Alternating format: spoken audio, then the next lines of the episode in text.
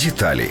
Найкращим соло-артистом цього року визнано Джамалу. Вона ж отримала нагороду за найкращу пісню 1944 та найкращий дует разом із Дахабрахою. За найкращу відеороботу отримав нагороду Монатік. Відеокліп кружит. Крім того, артиста також відзначили за найкращий альбом. Монатік звучить у номінації під назвою Нове дихання переміг гурт Сепаса. Найкращим поп-гуртом визнали «Время і стекло, а рок-гуртом The Hard Kiss. Остання отримала також нагороду за найкраще концертне шоу. За концерти The Hard Kiss до п'ятиріччя гурту. Відкриттям року стала група Гріби.